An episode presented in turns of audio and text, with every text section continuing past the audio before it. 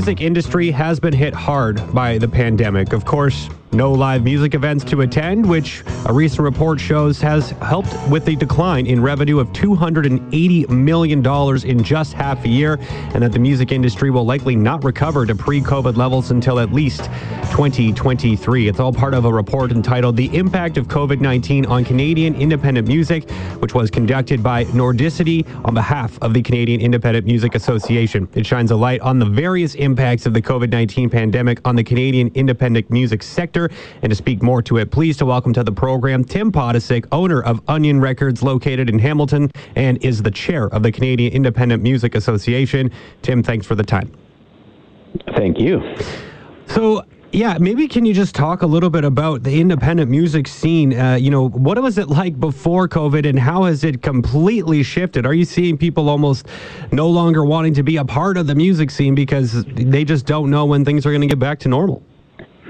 Well, I mean, you know, it was it's it's always a challenging business full of entrepreneurial people. So we, I mean, we anybody who's in the independent music scene is, you know, on some level rolling the dice. It's never an easy go. It's quite a challenging business, but it's also a fun place to work every day. So there's trade-off, you know, mm-hmm. the stress of working in this business. But you know, it, there were challenges leading into the pandemic too, just with you know Spotify royalties and whatnot being being low. Uh, you know, Apple Music as well. I don't want to just pick on Spotify. All the streaming services pay uh, a paltry amount of money to artists uh, who are the ones that are delivering the content for them to survive. So um, it's uh, and that's been that's been challenging from you know pre-COVID. Right. Now, when we're you know in COVID, uh, one of the major sources of income for most independent artists, uh, if not all, is the live business, uh, which is completely shuttered. So there really isn't a live business to be to speak of at this point, and people have been pivoting to do streams, um, streaming, you know, to fans, but you can only really do a limited amount of those types of things. So that's probably like honestly one of the biggest impacts is just you know because uh, royalties on music sales are lower than they have been and pretty challenging to survive on for most independent artists you need that live music stream, you know, um, the ability to sell merchandise and items and you know CDs and LPs like hard goods right right to customers right when they're they're seeing you play live. There's a lot of impulse buys that happen, you know, at that time, and without you know the ability for artists to be able to get in front of people, it's probably one of the biggest obstacles that they face. So is it the live scene is pretty much the the biggest influence here? Because you mentioned uh, kind of the streaming services. That's something that doesn't really, you know, it's not pandemic related. That's just an ongoing problem that needs to be fixed. But when we're talking pandemic related issues specifically, it's got to be the the live music hit that's the biggest factor here. It's, it's definitely, I think, the biggest factor. It's certainly the biggest factor for us. We run festivals, but we also, like our artists, are touring artists. So, and that, that business is just gone. Um, you know, and we were all very hopeful actually when the pandemic started that, you know, hopeful in the way that we thought, oh, well, maybe the streaming numbers are going to go through the roof because people are all sitting at home with nothing to do. Um, but the opposite was the fact, and streaming streaming numbers have are flat or if not down in a lot of services, which is an odd one. So you know that makes you think, where are people streaming? So just anecdotally, I'm like, well, they must be streaming when they go to the, you know, the gym. I do when they go to work, um, and people aren't doing those types of things, so they're, you know, finding other ways to keep their ears busy, I guess, so to speak. But that's that's definitely a part of the challenge for sure. Um, the the challenge with releasing music um, during this time, it's just you know, normally again, this is tied in with the live side, but if you release an album you tour it for a year to two. And so then your sales continue for a year to two. So now what we're seeing is when a record comes out, at least I've seen this explicitly on a couple albums that we put out during the pandemic, literally a month after the record comes out, you know, the sales just fall off a cliff. Um, and they're done. Where normally we would see great sales for at least a year uh, after a record comes out because our artist is out in territories all over the world, or even if it's just in Canada or North America, they're visiting. We're selling records to stores um, and online to pe- where the where those artists travel, and those artists are also selling directly to fans when they're in those markets. So, and that's just gone with with this report saying it's going to take until 2023 to get back to, to pre-COVID levels, why do you think that uh, that time frame? It feels it feels really long. Um, like, why do you think it's going to take so long for people to, I guess, have the confidence to to invest their money in, in the music scene in Canada? What what does that time frame? It just seems like a long one. Well, I think the independent labels that are able are investing money. We certainly are. Um, but we're also sitting on a glut of masters now that, you know, we need to release, but we also need to be very strategic where normally, you know, we'd have a certain amount of albums that would come out a year. Now I'm like double or triple that.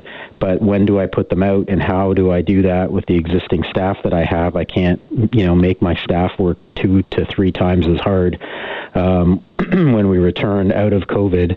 So things will need to be staggered. Plus, there's also this huge fear out there in the industry that you know the you know whatever. Well, let's call it a switch. When the switch gets turned on, and COVID is over, the volume of artists that have records that they've produced to come out is probably going to be overwhelming.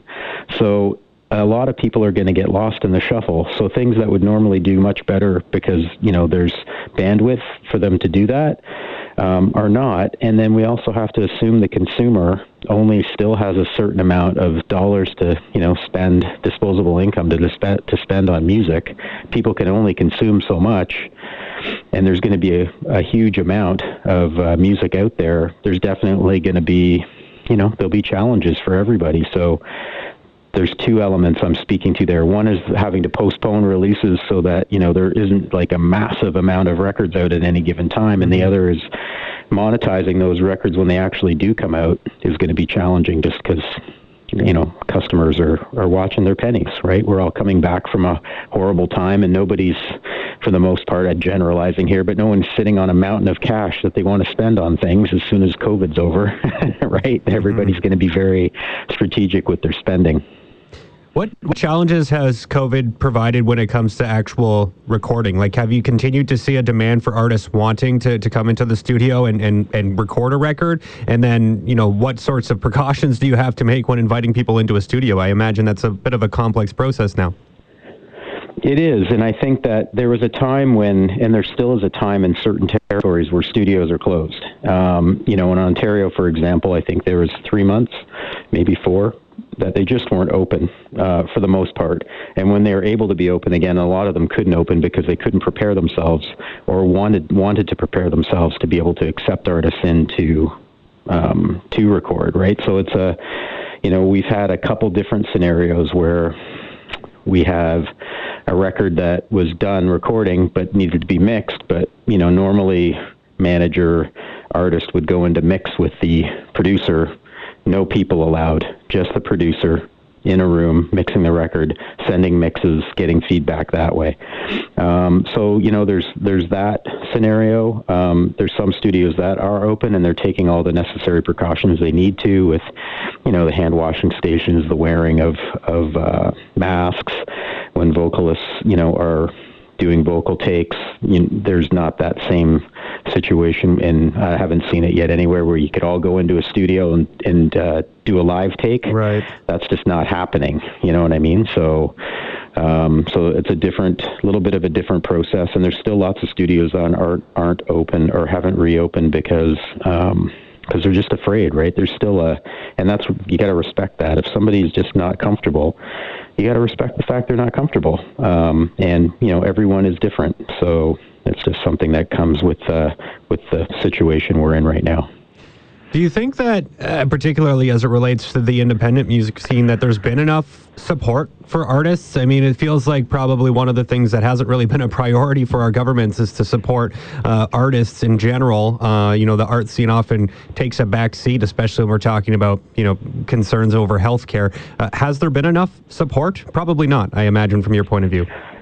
Well, it's challenging, and I think you know artists uh, are able to get you know uh, most of them anyway if they're if they're at a certain level, the wage subsidy is available to them. Um, the ones that have at or again at a certain level that would have management, have corporations, and they're able to apply for the the, the corporate loans um, with the forgivable portion. So you know, there's those things that are available to them. Um, we're taking care of our artists that we have under our umbrella the best we can. If they're in need, we're we're looking out for them and trying to help them through tough times.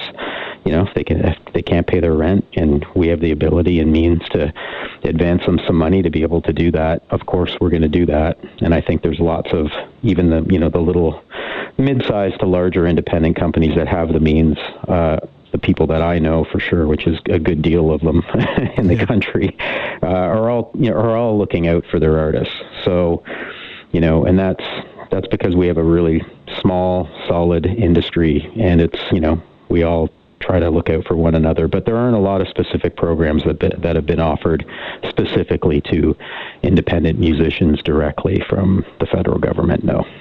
And, and just building on that, uh, you know, that was one of the points that was made for, for additional supports to help the music industry recover was enhanced um, financial support from, from governments. What other steps can be taken to help the, you know, the artists get through this tough time before we start to see things really recover? I mean, you know, what we've been promoting is that when an artist does do a live stream and they're monetizing it, you know, please, if you can and you have the means and you want something different to do, tune into those live streams, um, support them, the best you can with buying their records if they have new material out or new merchandise items out and whatnot. Um, so we can only can only ask people to do so much, but those are those those are the things we've been doing. We've been trying to focus directly on, you know, the artist's needs and career and things that are going to put money directly into their pocket so that they can, you know, get through these times. Tim, thank you so much for doing this. I really appreciate the time. Uh, I hope we continue to see artists, uh, you know, persevere through this because uh, I love my music and I cannot wait to get back out to see some live music once again. So thank you for, uh, you know, shedding some light on this important industry and, and hopefully we can continue to see uh, artists do some great work. Thanks for the time. Cheers. Thank you.